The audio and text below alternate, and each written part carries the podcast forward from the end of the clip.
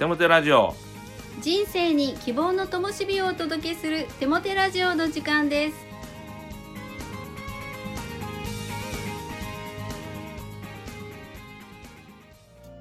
皆さんお元気ですね。パーソナリティのテモテ牧師こと新谷一茂と。アシスタントのかなちゃんこと山本かな子です。テモテ先生新年明けましておめでとうございます。おめでとうございます1月といえば何か行事はありますか？はい。もうこの放送が流れる時には終わっていると思うんですけれど毎年ですね1月1日には初詣礼拝というものを行っています、えーお琴の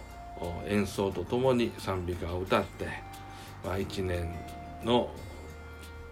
ために祝福をお祈りする、まあ、そんな礼拝なんです。えーそれが終わるとですね教会でもですね青年祝福式というのをやっています。え教会メンバーの中に成人を迎えた方がいらっしゃるとその方々のために祝福をみんなでお祈りします。ですね、まあ、こんな風に、まあ、新年、えー初詣礼拝からスタートをして、えーそして、えー成人祝福式をもって、えこの1年が始まってまいります、えよく1月は行く。2月は逃げる。3月は去ると。よく言われますけれど。もうああもうお正月迎えたと。お本当喜びをもも持つわけですけども。もう気がついたら4月なんですよね、もう本当にもう60も過ぎるとダメですね。本当にこう大一日一日を大事にしていきたいなと思います。はい本当に早い日々を過ごしてますね。ありがとうございます。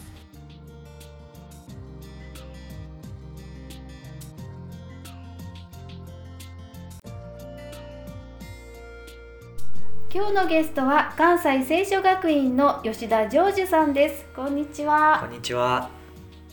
えー洗礼を受けるきっかけになったお話を教えてください。はい、えっと僕は宣教師の家庭のまあ4番目で生まれてきまして、えーまあ、クリスチャンホームで育ったので、もともと気がついたらあ神様を信じていたんですけど、僕小学生の時に、まあ、一番古い記憶であ神様が祈りに応えてくださるって体験したまあことが僕が小学校の帰り道に連絡帳をなくしちゃったんですね、で僕は家でそれに気づいてパニックになったんです。ま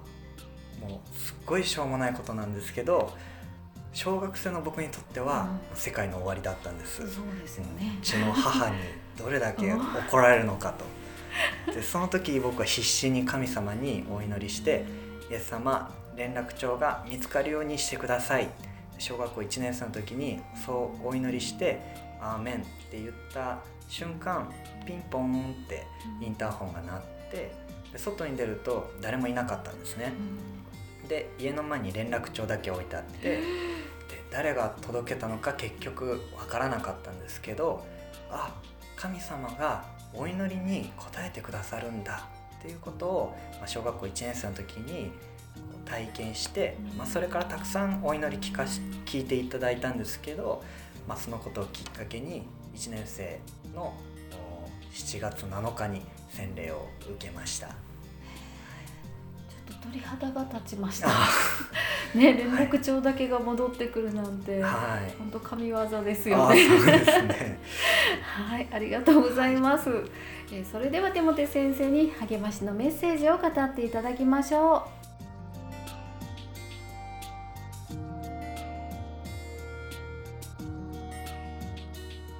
吉田成就君小さい時に素晴らしい体験をしましたね。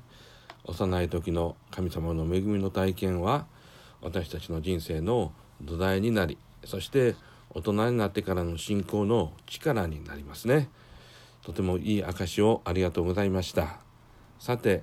励ましのメッセージに入っていきたいと思うんですけれど今日のテーマは内的アドバイスをしようです。人にアドバイスをするときに忘れてはならないことは答えは相手の中にあるという大前提ですこの大前提に立ってアドバイスをする必要があると思うんですね。まあ、これまでの日本の多くの場面でなされてきたアドバイスはこの大前提を無視したものがほとんどだったんではないでしょうか。つまり指導者親教師上司先輩はできるだけ早く成果を出したい。できるだけ相手を動かしたい。自分の言う通りにさせたいと思うがために一方的に早々と答えを与え強圧的に指示をして従わせる。そしてそれができないと怒鳴ったり罰を与えたりしてきたと思うんですね。これを外的アドバイスと呼ぶことができると思います。こんなことを言う私自身も子供にそのようにアドバイスしたと思います。外的アドバイスはそれなりに早い成果を出すことができます。しかし指導を受ける側は自分に向き合うことができず自分の中にある答えを見つけることもしませんから考えることが全くなくなってしまう。考えないで言われた通りに従うだけで終わってしまいます。ですから指示された内容はこなせてもそれ以上にそこから発展的に取り組んでいくという姿勢が生まれてこないんですね。それに対して答えは相手の中にあるという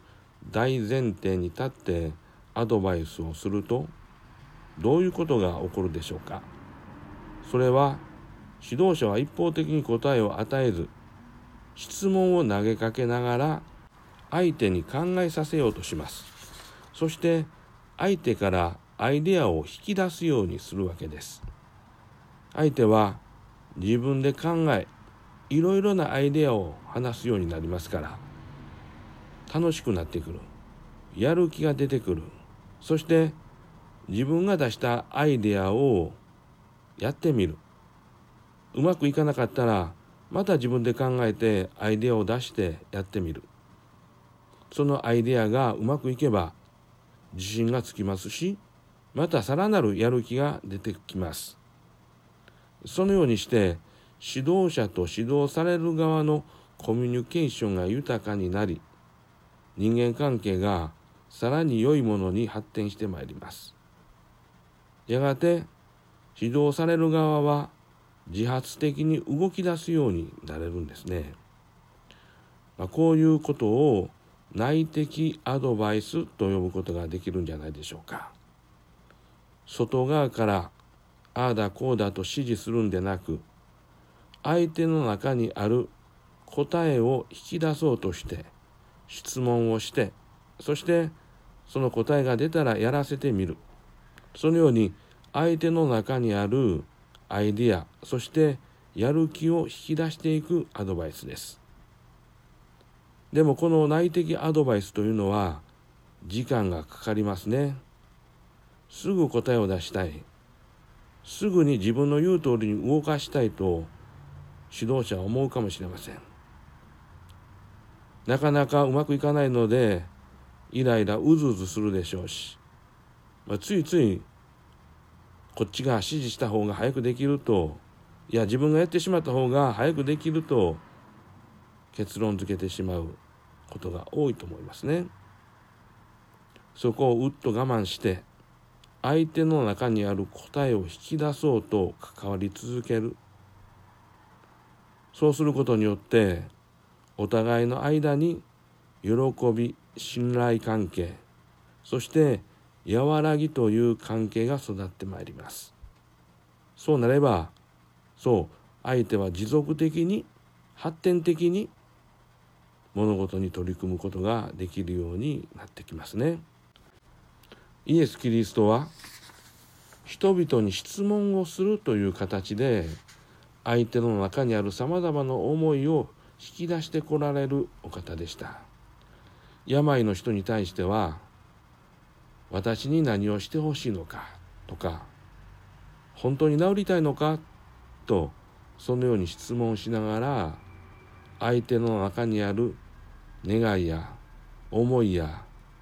そして祈りを引き出してきましたそしてそのようにして相手の中にある熱い思いを引き出すことによって癒しの技奇跡の技を起こしていかれたんです。聖書の言葉イエスはその人が横になっているのを見また長い間患っているのを知ってその人に「治りたいのか?」と言われた。ヨハネ5章6節。お祈りします。神よあなたは私に豊かな人生を生きるための資源を与えてくださいました。そうです。私の中に答えがあります。同じように私の周りの人たちの中にも答えがあります。お互いに良いものを引き出し合う関係を作ることができますように。イエスの皆によって祈ります。アーメン。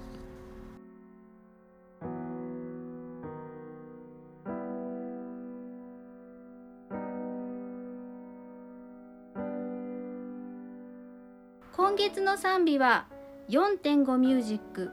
無条件の愛です。どうぞ。無条件のあなたの愛その愛が私を支え鎖を